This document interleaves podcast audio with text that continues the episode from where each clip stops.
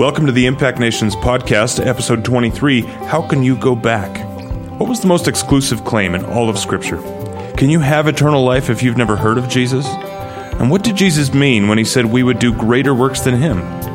Steve gives us his thoughts on these questions and more in the study of John chapter 14. We introduced it last week, but we're getting into the meat of what's called the farewell discourse. This is when Jesus is with now the 11 because Judas has left just, just moments before we start here. And they're in the upper room, and this is his last night, and Jesus knows uh, what's coming the disciples do not, and he's just pouring out uh, his heart. So, this is, um, I believe, this 14 to 17 are really at the heart of John's gospel. And John reveals a deep spirituality that is a path to one of his themes, which is abundant life or eternal life. which, by the way, he uses the word eternal life uh, almost in a parallel to the way Matthew, Mark, and Luke talk about the kingdom of God or the kingdom of heaven. And uh, John's gospel is about receiving the love of the Father and living out of that source. John's gospel is so experiential and it reflects the experiential love of God. Last week I, I um, quoted Raymond Brown, a, a commentator theologian I like very much, who, who says that these chapters come to us as if they were coming from heaven. That Jesus was physically in the room, but he was revealing a truth right from heaven. Um, so, this farewell discourse, which is again 14, 15, 16, some would include the priestly prayer of 17. this farewell discourse is a journey toward oneness with God. Oneness is so thematic in, uh, in these chapters. At the heart of this passage is the central truth of John's Gospel. And that goes all the way back to the, the uh, prologue. The central to, truth is he is declaring Jesus and the Father are one. You'll recall that a couple of months ago we spent a little bit of time, fair bit of time, talking about the triune God Father, Son, and Holy Spirit. So here's the setting. They're alone in the upper room. It's the final time they're going to be together before Jesus' arrest and he goes to the cross. So everything he's saying is incredibly, incredibly important. Uh, it's a time of great intimacy, uh, but for them, it's also a time of real confusion and a sense of sadness. They can feel the heaviness, uh, but they're sure not very clear about all that's going on.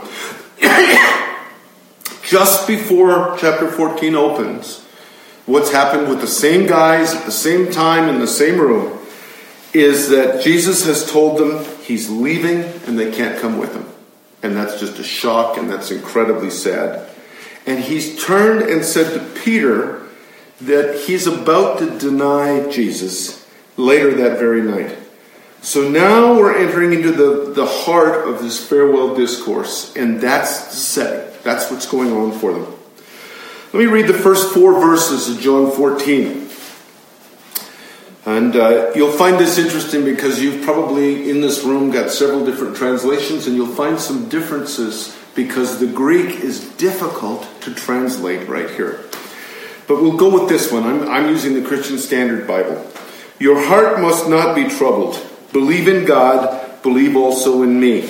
In my Father's house are many dwelling places. If not, I would have told you. I'm going away to prepare a place for you. If I go away and I prepare a place for you, I will come back and receive you to myself, so that where I am, you may be also. You know the way where I am going. Let's just pray.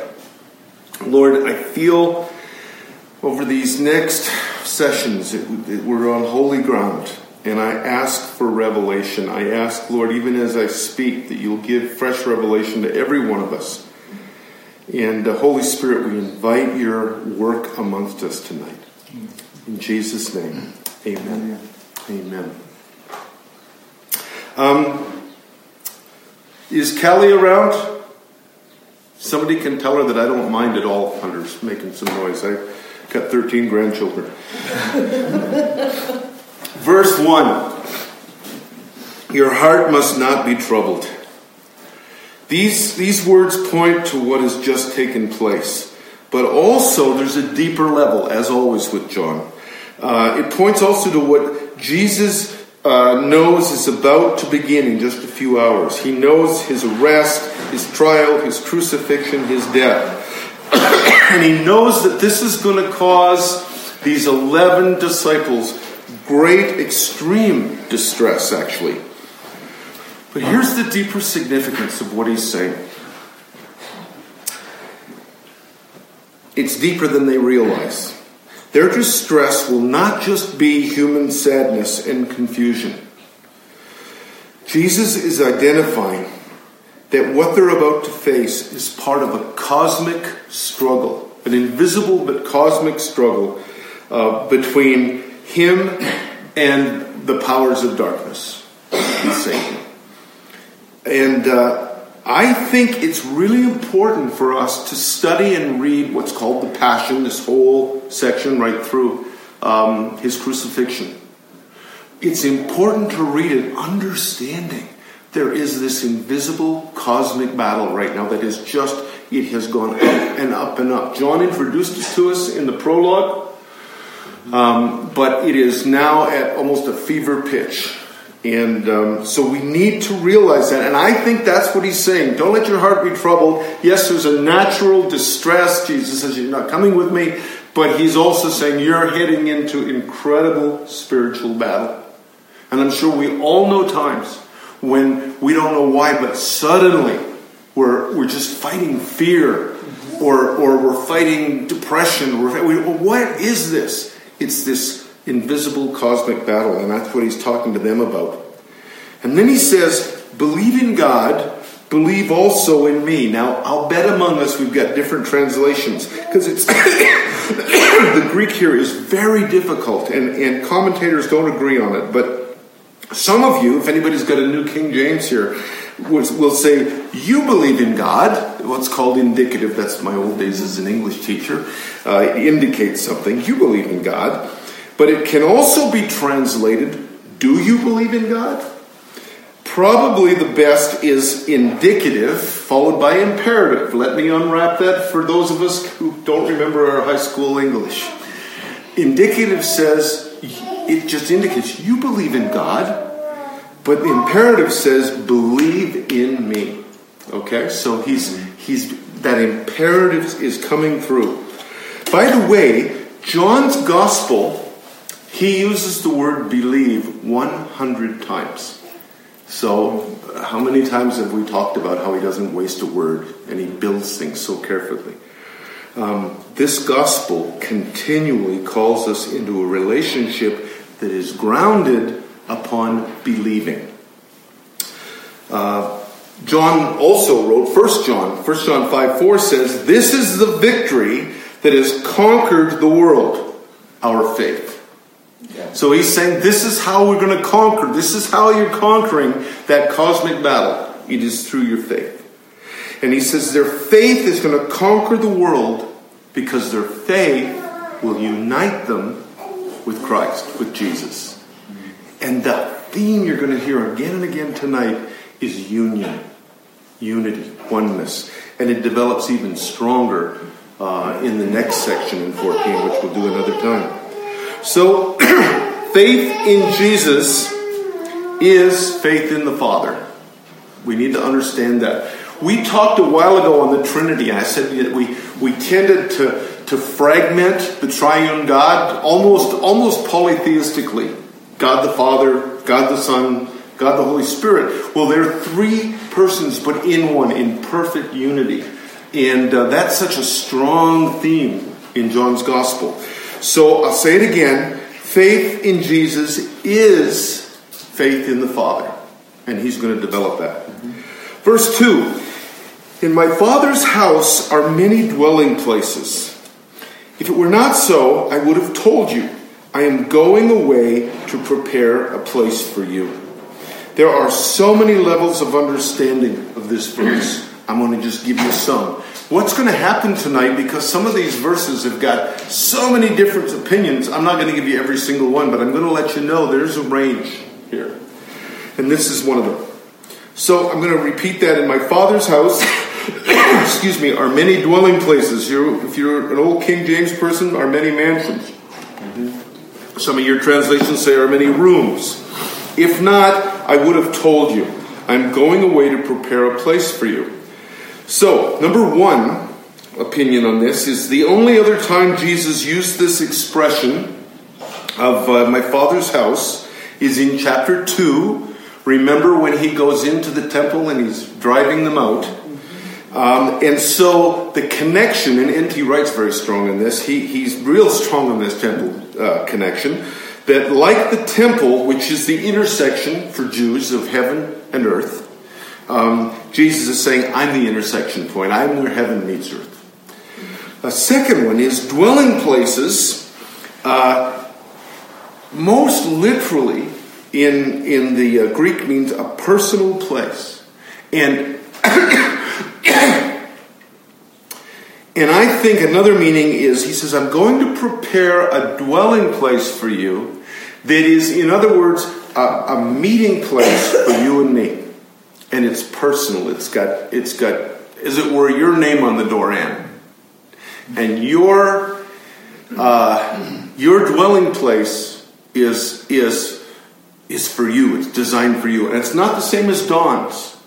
Because, because the Lord knows how to connect most deeply in Dawn's way, and it's not the same as your way. So it's a, a, a word about great intimacy.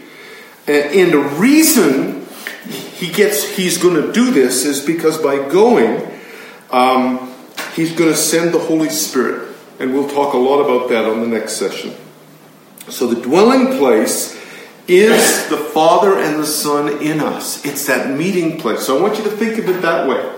He says, I'm going to prepare a dwelling place, but there's a sense we turn it, and, and lots of theologians think he means he is the dwelling place.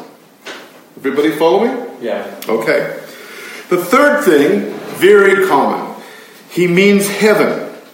And he says there's many rooms. And in other words, he's saying, don't worry. There's, there's a room for all. Okay, there's no limit to this. Fourthly, pardon me, fourthly, some believe that Jesus is telling them he will come for them at the hour of their death and take them to heaven. I don't hear that as much now, but that is very much a traditional theological view of this verse.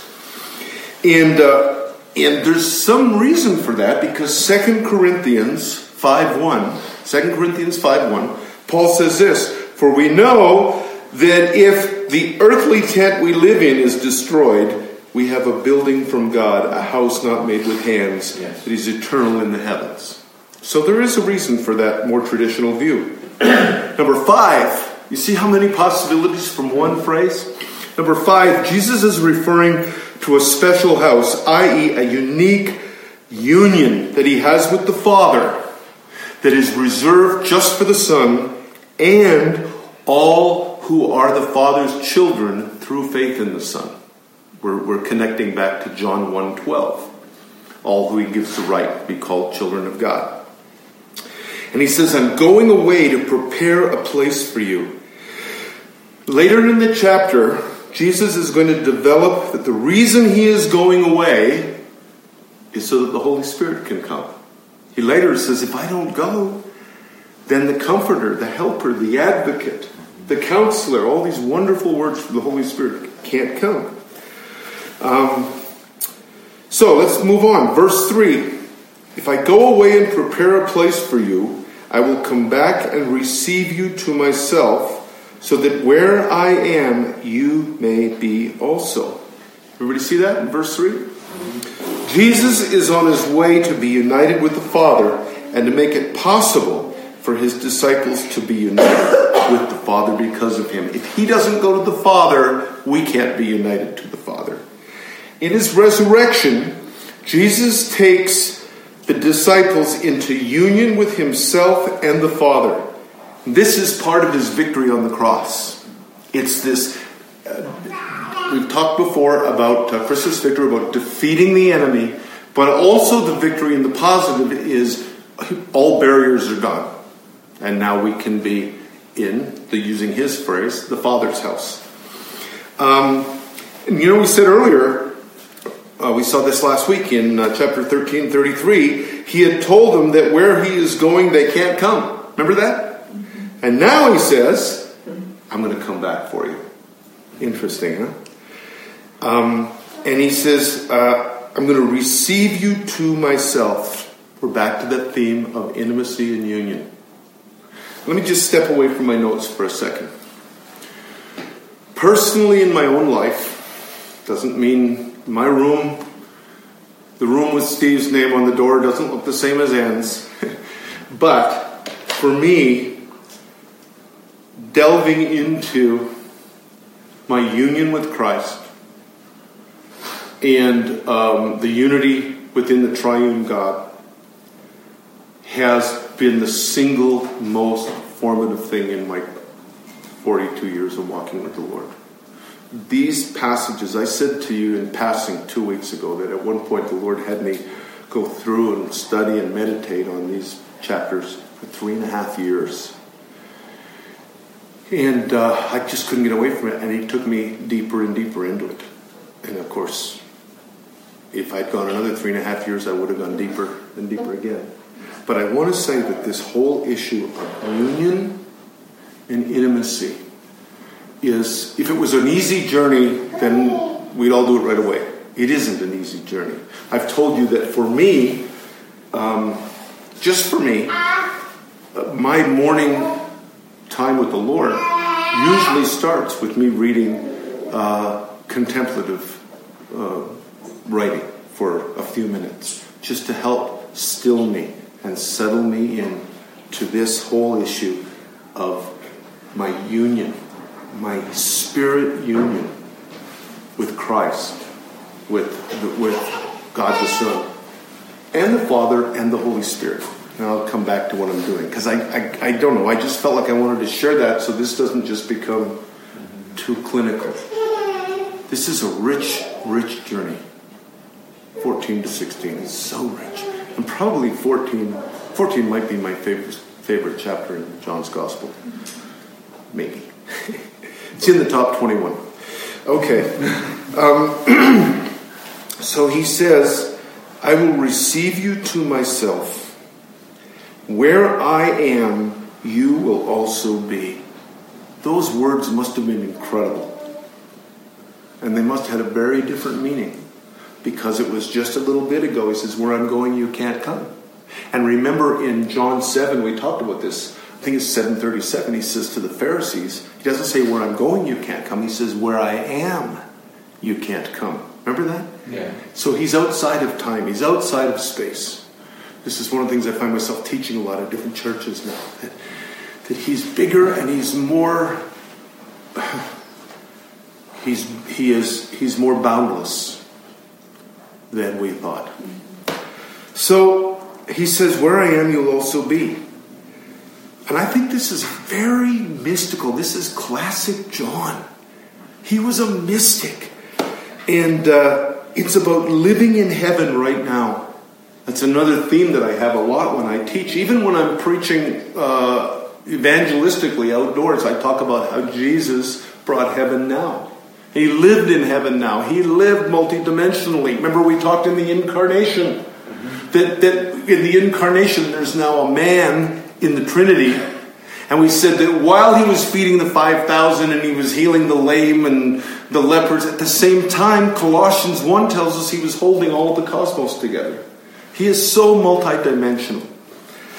So, anyway, I got to get back to teaching. I kind of started to go somewhere, didn't I? So, where I am, you will also be. We see John being eh, eh, highly mystical, living in heaven now. And then he says, this is an interesting thing. Um, he talks about this dwelling place. I go to prepare a dwelling place. Is the dwelling place Jesus himself? Is it just being with Jesus? I don't know. Third, Jesus is with us here, and at the same time, he's with the Father and the Holy Spirit in the heavens. Again, we're outside of time and space. He is with the Father. Read it all the way through John. He's not saying, I'm going to go. He says, yes, at times he says, I'm going to go be with the Father, and at other times he says, I'm with the Father.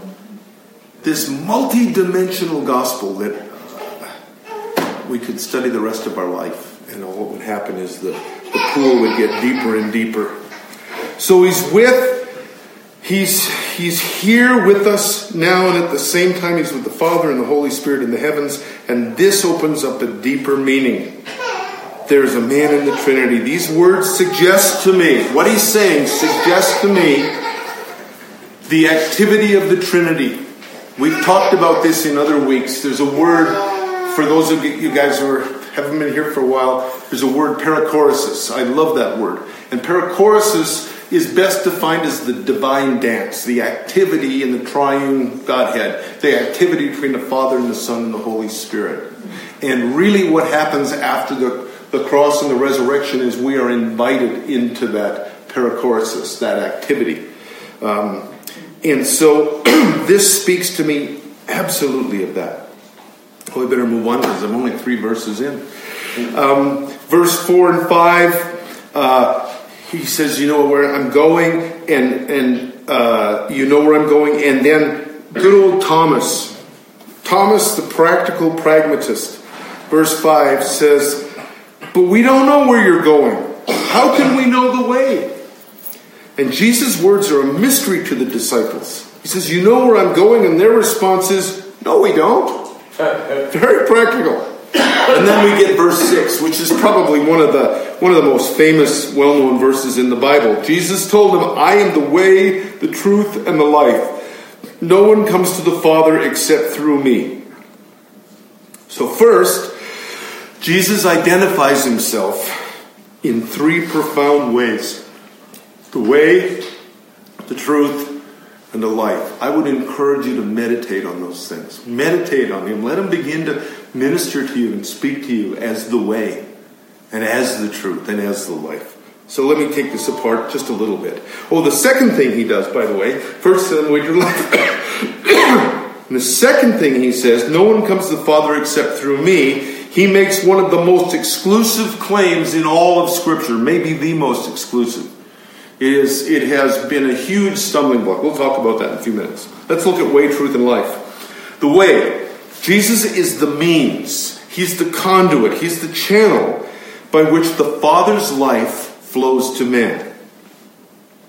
And He is the way as, as our mediator, as that conduit, as the one who connects us to the Father, but He's also the way as our pattern for life. Remember, we talked about that with the foot washing? He said, I give you an example, literally, I give you a pattern. Yeah. So that's how he is. And, and remember back in, in uh, chapter uh, 10, verse 9, Jesus said, I'm the door. If anyone enters by me, he will be saved. He's the way. Secondly, the truth. Jesus is the truth, just like he is wisdom, just like He is the Word, we talked a lot about Logos, remember? And it means more than word, it means intent, it means initiative, it means all kinds of things. But, but just like He's the Word, just like He's wisdom, He is the truth. John 18 37, He said this I was born for this, and I've come into the world for this, to testify to the truth. Strong words. That was in his arrest. He said that. Then, number three, the life. Life comes through the truth, via the truth. Truth brings life. To believe his words means to receive eternal life. John 10:10, 10, 10, he came to bring abundant life. A favorite verse for me, we're going to get to in a few sessions from now, John 17:3. Jesus in his prayer said this, and this is eternal life that they may know you, the only true God, and the one you have sent, Jesus Christ. John 6, we looked at this weeks ago. John 6, 63. The words that I have spoken to you are spirit and are life. And that was just a quick run through. I'm telling you, there is gold to be mined, verse after verse after verse, as you just ask the Lord to show you. So the second part of this, way, truth, and life, he says, and nobody comes to the Father except through me. This has become a stumbling block in our post-Christian world. Um, probably all of you have had a conversation with somebody and said, I just can't believe that Jesus is the only way. That's so elitist, that's so exclusive, that's so all these things, right? Um, it's interesting. Among theologians, among commentators, there is a wide range of interpretation of what he means.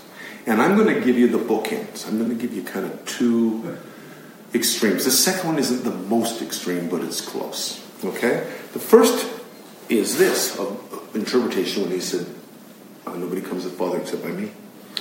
If Jesus is the only way to the Father, and therefore to eternal life, then the only way to heaven is to pray to Jesus, a sinner's prayer, receiving Christ as your Lord and Savior.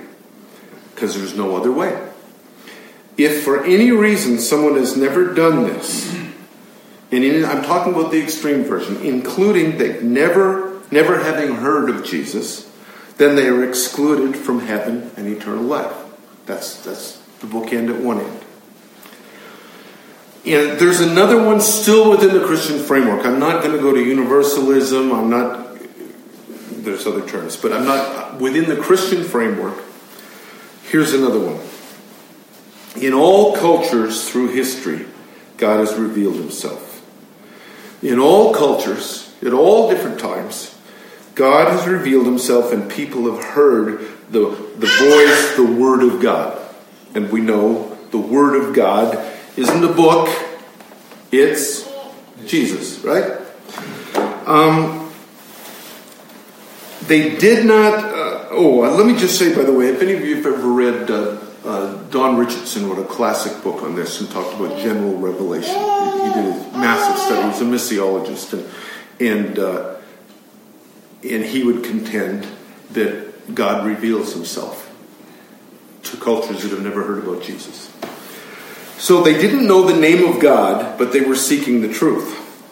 When the Word became flesh, John 1:14, Jesus brought to fulfillment all these different paths to God. There is truth in each one of these paths. I have firmly believed that for 25 years, probably. That, that there is truth. I hear truth in other paths. Truth is truth. But that means who is the truth? Christ. So I think Christ, there's a sense in which Christ reveals himself in all these paths. Uh, not completely, don't worry, I'm not a universalist. But um, Jesus brought to fulfillment these different paths. There's truth in each one of them, but now that truth is found in Christ. A really formative book for me, and I've read it maybe four or five times over the last few years, is C.S. Lewis, The Great Divorce. If you haven't read it, read it. It's a terrific little story about 160 pages long. But basically, it, it reflects his view that those who were sincerely looking for the way, the truth, and the life were looking for Jesus. They just didn't know his name. How many of you uh, have ever heard of Jackie Pullinger in Hong Kong? Um, I had the great privilege of having a friendship with Jackie. And I remember one time she came to our church and she said, All over the world, people are looking for Jesus. It's just that they don't know his name. And, and you know, if you spend any time a little bit like I do in other cultures, you realize, oh Lord, you show up in some very interesting ways. So, in this way, people truly um, come to the Father through recognizing Jesus. And, and Lewis would even say it, that the opportunity to recognize him doesn't even end with our last breath. But, but in the next life, you go, oh, you're who I'm looking for, or I wasn't interested, I'm still not interested.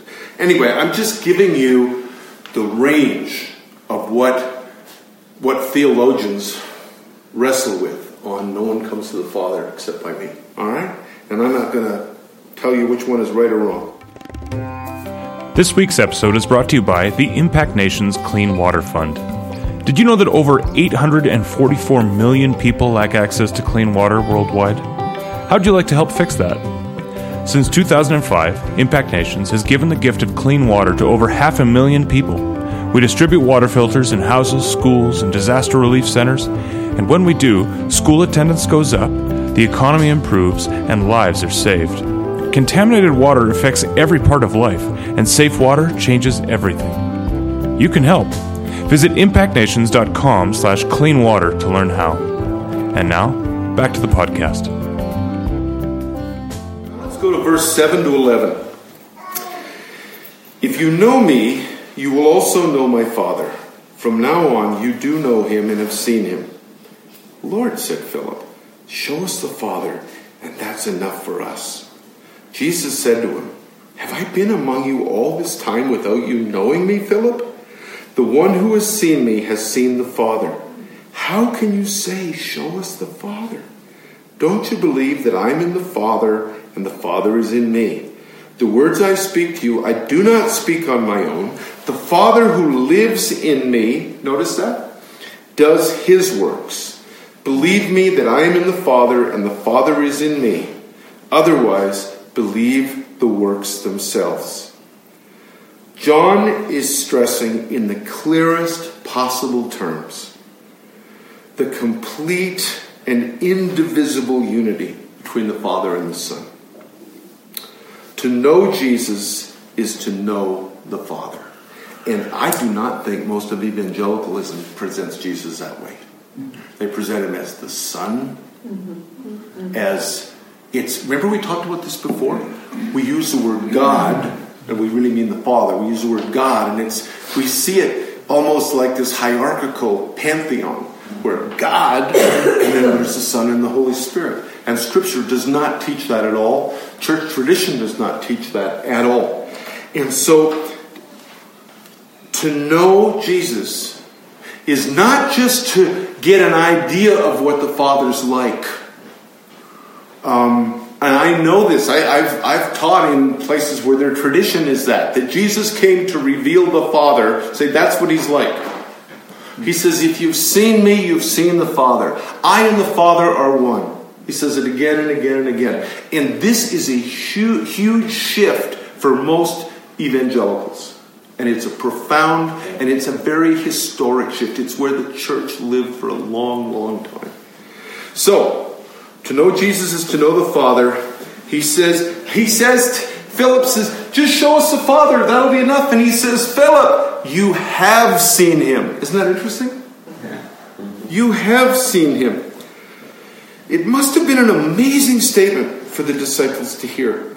And Philip clearly indicates they didn't understand. I think there is pain in this exchange. I don't think Jesus is scolding him, I think Jesus is hurting. It's the last night, and he says, Oh, don't you really know who I am? Jesus is sharing the deepest, most important truths on this last evening, and they do not understand.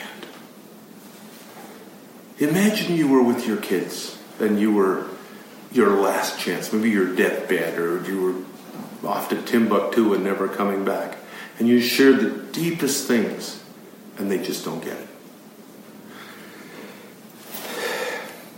So I hear Jesus' pain in this response. And then he says something incredible to them. He says, If you see me, you've seen the Father. Jesus is the full revelation of the Father. By the way, I don't mind repeating this because John keeps repeating it. I am in the Father, and he is in me. Do you see that? I am in the Father, and he is in me. Complete indivisibility. By the way, he's going to extend this to one of my favorite verses in all the Bible, John 14 20. I'm in the Father, and you're in me, and I'm in you. Yeah. We're back to perichoresis, us being invited into the activity of the Trinity. This is the heart of John's Gospel. I've got it in block letters in my notes here. This is the heart of John's whole Gospel. I and the Father am one. I'm in the Father. He's in me. You've seen the Father because you've seen me. And it's not just, well, I'm telling you what the Father's like.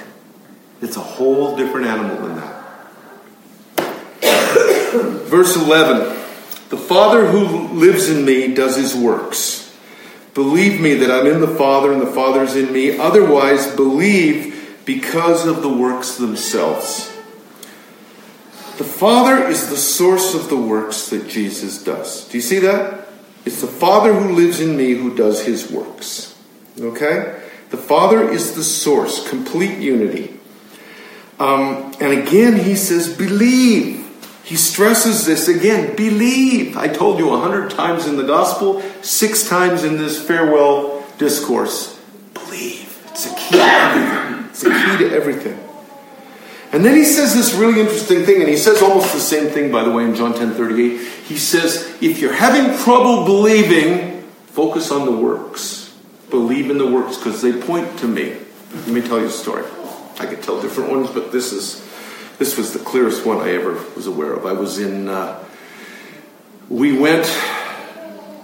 Huh, we went with 75 soldiers, a total of 300 soldiers escorting us, but 75 in our group, and we went up into an area in the Philippines that had not been reached in forever because it was right in the middle of a military zone, and there were there were military rebels. And uh, we got to a village to do a mobile medical clinic, and uh, uh, we, it was massive crowd, and it was great, and there were miracles that were happening. It was wonderful. But as I often do, I slipped away from the clinic because I just feel like a fifth wheel at a clinic, really. So I just slipped away, and I got somebody to translate for me, and I started to walk to different houses, huts, really, in this village. And uh, I said, I went to this door, and I said, "Is there anybody who uh, here who needs healing? Jesus will heal you." And they invited me in, and there was a, the grandmother, Lola, and she was she could not see, she could not hear, and she could not walk. So she had pretty strong need. I wrote about this in in one of the books. I don't remember which one, but um, but but anyway, the Lord healed her completely. She could see, she could hear, she could walk.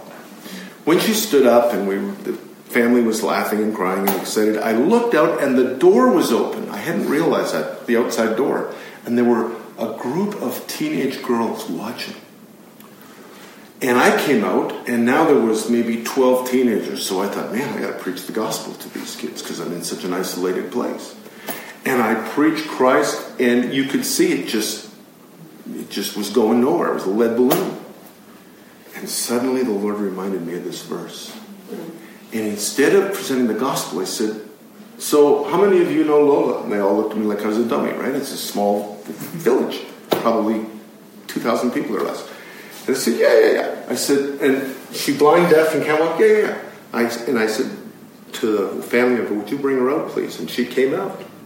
And they saw her, and by then, almost instantly, 12 turned into, I don't know, can't remember now, 30, 40 people. Uh-huh. You know, all young people. And I talked about the miracle that Christ did and why he did it. And I just it just opened up the way, and every one of them came to Christ. Mm-hmm. And I got a guy to disciple him. So I just tell that story. I don't usually tell stories in these things, but it's such a clear example. And I would encourage us, just as he was encouraging them, he said, if you can't believe me, believe the miracles. Um, it's really interesting because the end of Mark's gospel, uh, chapter 16, verse 20, and they went out and preached everywhere, and the Lord was working with them and confirming the word by accompanying signs, right? And those of us from a charismatic tradition, we've heard that many, many times. You know, signs wonders following. Verse 12 to 14. Now we're getting into some interesting water here. He said this I assure you, the one who believes in me will also do the works that I do, and he will do even greater works than these, because I am going to the Father. Whatever you ask in my name, I will do it, so that the Father may be glorified in the Son. If you ask me anything in my name, I will do it. In this chapter, what we've already seen, the first thing he did in the first three verses, Jesus established his care for them. Don't be troubled, don't be afraid. And then his identity with the Father. And now he is commissioning them to continue his mission and his works. his mission was to proclaim abundant and eternal life by believing him. Secondly, to reveal what the Father was really like to people. You've seen me, I'm like the Father. I'm, the, I'm one of the Father, right? And thirdly, to be God's presence in the world. He was the presence of God. If you think back to the very beginning of John's Gospel, one night we talked about um, chapter 1, verse 51, where he says to Nathaniel, Hey, Nathaniel, that's nothing. Stick around. You're going to see the angels of heaven ascending and descending upon the Son of Man. That that ladder is Jesus himself, connecting the activity of heaven and earth. And so he is God's presence in the world. All right? That's, that's his commission, and he's giving it to them. And now we come to the crux of it. What are the greater works? Because I'm going to go back, I'll read it again just so there's no missing it. I assure you, or some of your things say truly, truly. or if you've got a King James says verily, verily. In other words, he's underlining this. The one who believes in me will also do the works that I do, and he will do even greater works than these because I'm going to the Father. Here, this verse is a place of great divide in the church among believers. And the division tends to fall between charismatics and what are called cessationists. Cessationists are those who believe that the age of miracles ended when the last apostle died. Um, this divide is so readily apparent if you start to read commentaries, you start to read systematic theologies, you go on, on Google and you and you look up the verse and you read articles, you can tell in the first two sentences if they're a cessationist or if they're a charismatic. So how do we proceed from here tonight? Well, let me say this first, something that we we often forget, maybe we've never been taught. John said in chapter 3, verse 34, that Jesus had the Spirit, the Holy Spirit, without measure. Without measure. But Paul says to the Ephesians in uh, 4 7 that each of us was given a measure, a grace according to the measure of Christ's gift. We all have a different measure. But Jesus had the Spirit without measure. And that's what the Scripture teaches. That very truth may help us come to terms with some of this, this issue, this great divide. so here's some of the opinions. And we could I could have spent the next hour on all the different theological opinions. But come down to a few of them. When he says he'll do greater works, Jesus means that there will believer there'll be believers with extraordinary faith, super faith.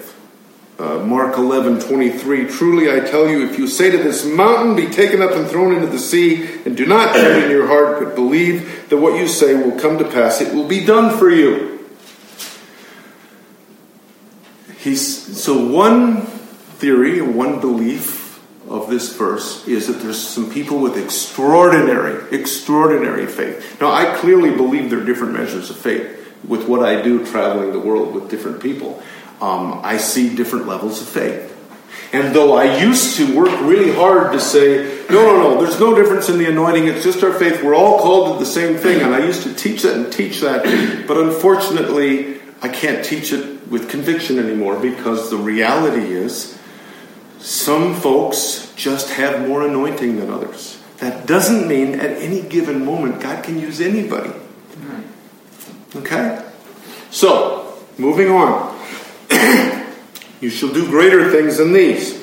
Greater means, another theory, more numerous. This is particularly popular among the cessationists but it's not something to throw out. He's saying he's referring to the whole work of the church. He's referring the apostolic activity that's going to happen. He's talking about quantity, not quality. And, uh, and this is prevalent among conservative evangelicals. Related to that is a very common assumption that the greater works refer to the proclamation of the gospel. And the example is the day of Pentecost. Peter gets up, preaches, 3,000 come to Christ.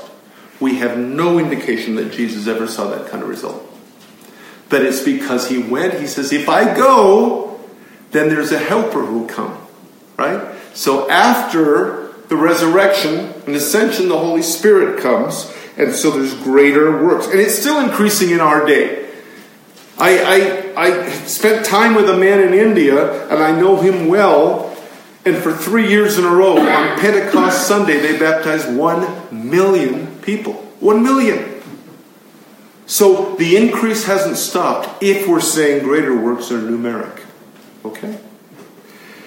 Um, he says, and it's because I go to the Father. The Holy Spirit has come and changed and increased what we can see.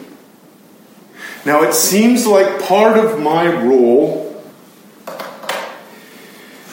in the larger church, I'm going to be doing it again this weekend, is to expand people's expectations to increase people's expectations. Some of you have traveled with me, and you know I spend some time on that first day or two trying to increase what you expect to see.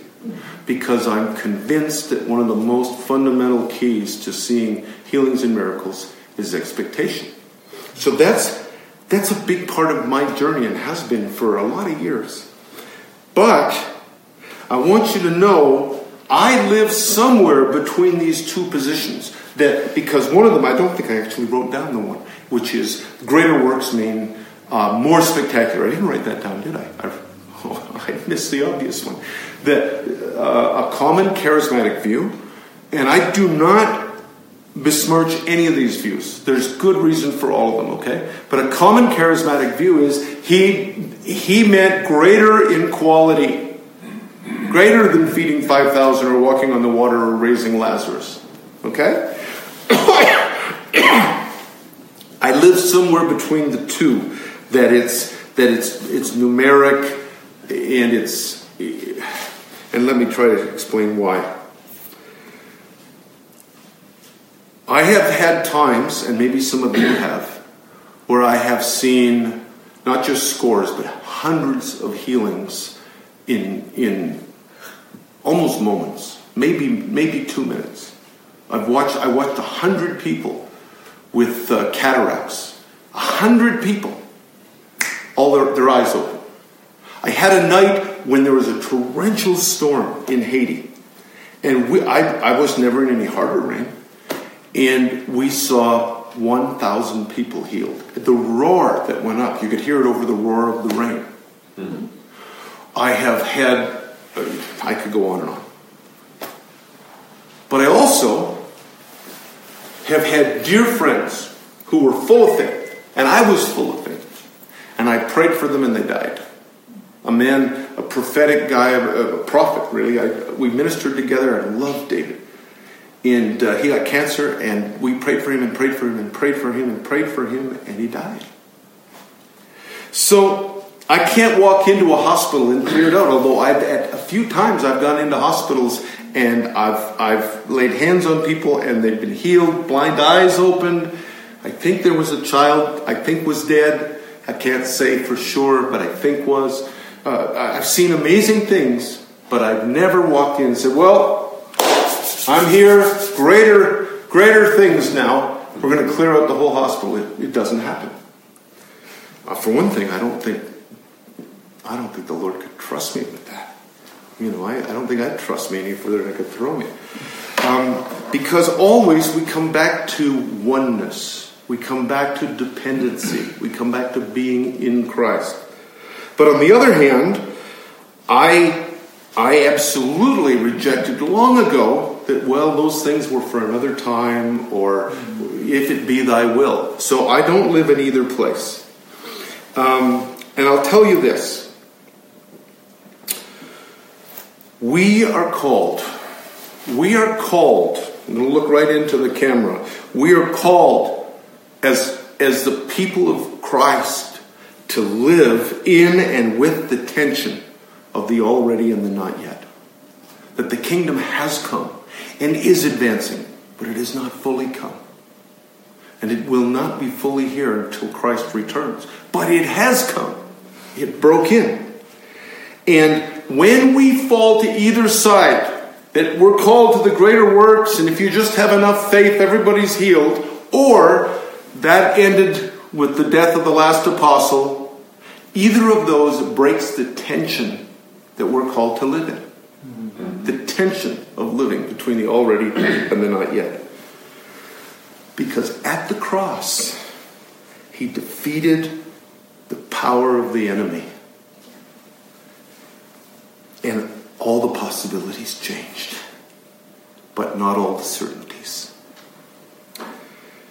Every person I know, starting with me, who's pursued the miraculous healing works of the kingdom of God, doing what Jesus did, every person I know has faced and faces times of crisis and failure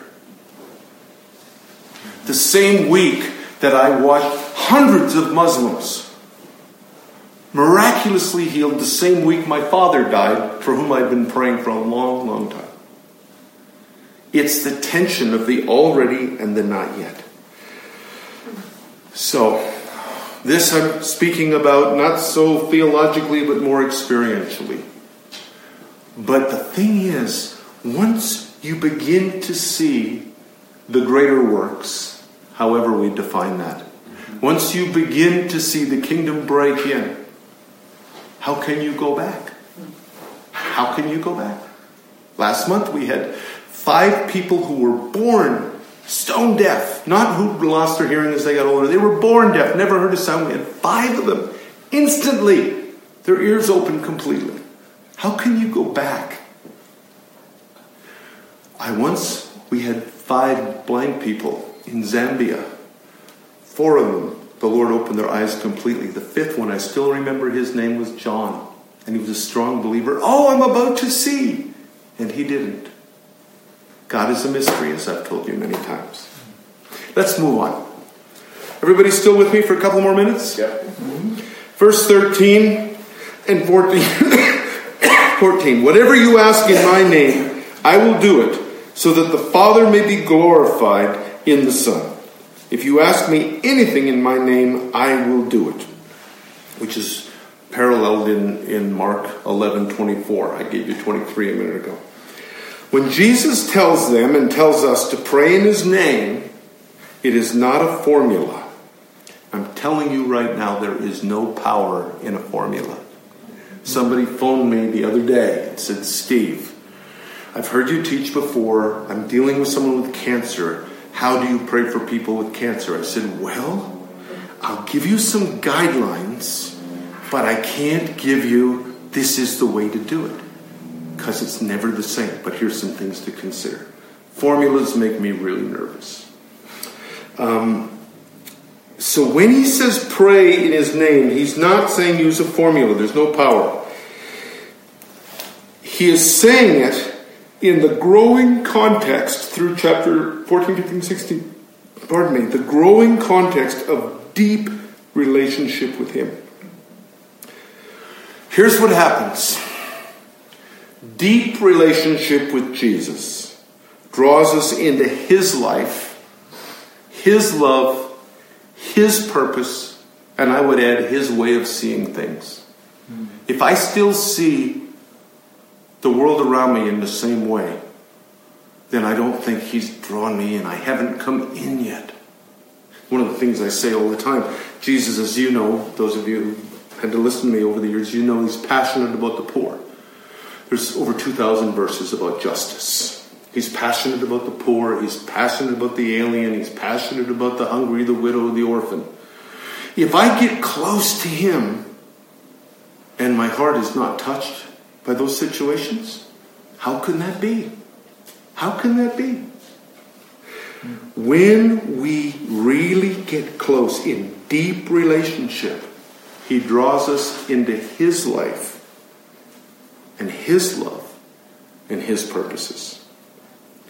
So, I want to finish simply like this. I notice I've stayed pretty open ended on the greater works and whatever you ask. Because I don't think it's going to help if I just give you all the theories. Because I think that's all they are.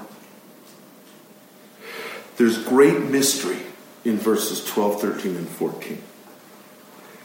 And I think what I would say to us, I would invite us all into a willingness to enter into these three verses experientially.